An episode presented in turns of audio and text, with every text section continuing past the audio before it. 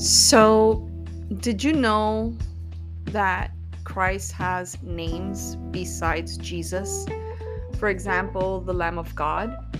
You know, one of the names of Jesus, being the Lamb of God, is so significant when you look at the history that recorded in the Bible from the sacrifice of Isaac when Abraham said God would provide for himself the sacrifice. He is talking about the Redeemer, the Redeemer to come. He's talking about a wonderful appearance that will take place. And in the Gospel of John, chapter 1, John the Baptist announced Jesus, and that was his ministry. He was to make the way straight, he was to declare who was to be the Messiah. Here's what recorded in that Gospel says, and it's found in John chapter 1, verse 29 through 30, and says, The next day John saw Jesus coming toward him and said, Behold, the Lamb of God who takes away the sin of the world. This is he of whom I said, After me comes a man who is preferred before me, for he was before me. You know, that's a wonderful declaration by John the Baptist. We know that John the Baptist was born before Jesus, right? He's a miracle birth. He, we know from Jesus that there is no prophet that was greater than John the Baptist. We know that.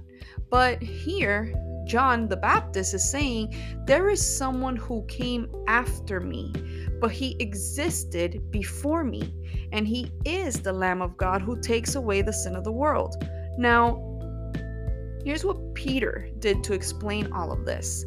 How could there be a Lamb of God a sacrifice of God that would exist before John the Baptist, that would exist before Abraham, because Jesus said that. Before Abraham, I am.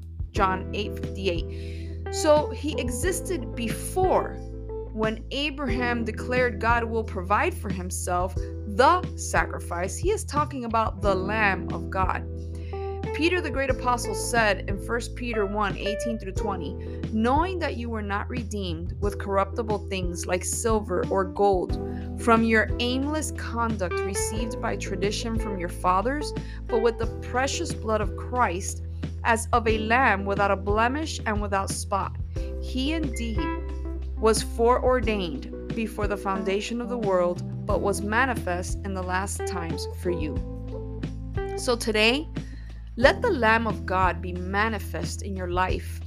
Realize that He was foreordained for you, for me, that He was the Lamb slain before the foundation of the world to provide a way for us, to provide redemption for us, that we could enter into the presence of God and enjoy it for all eternity.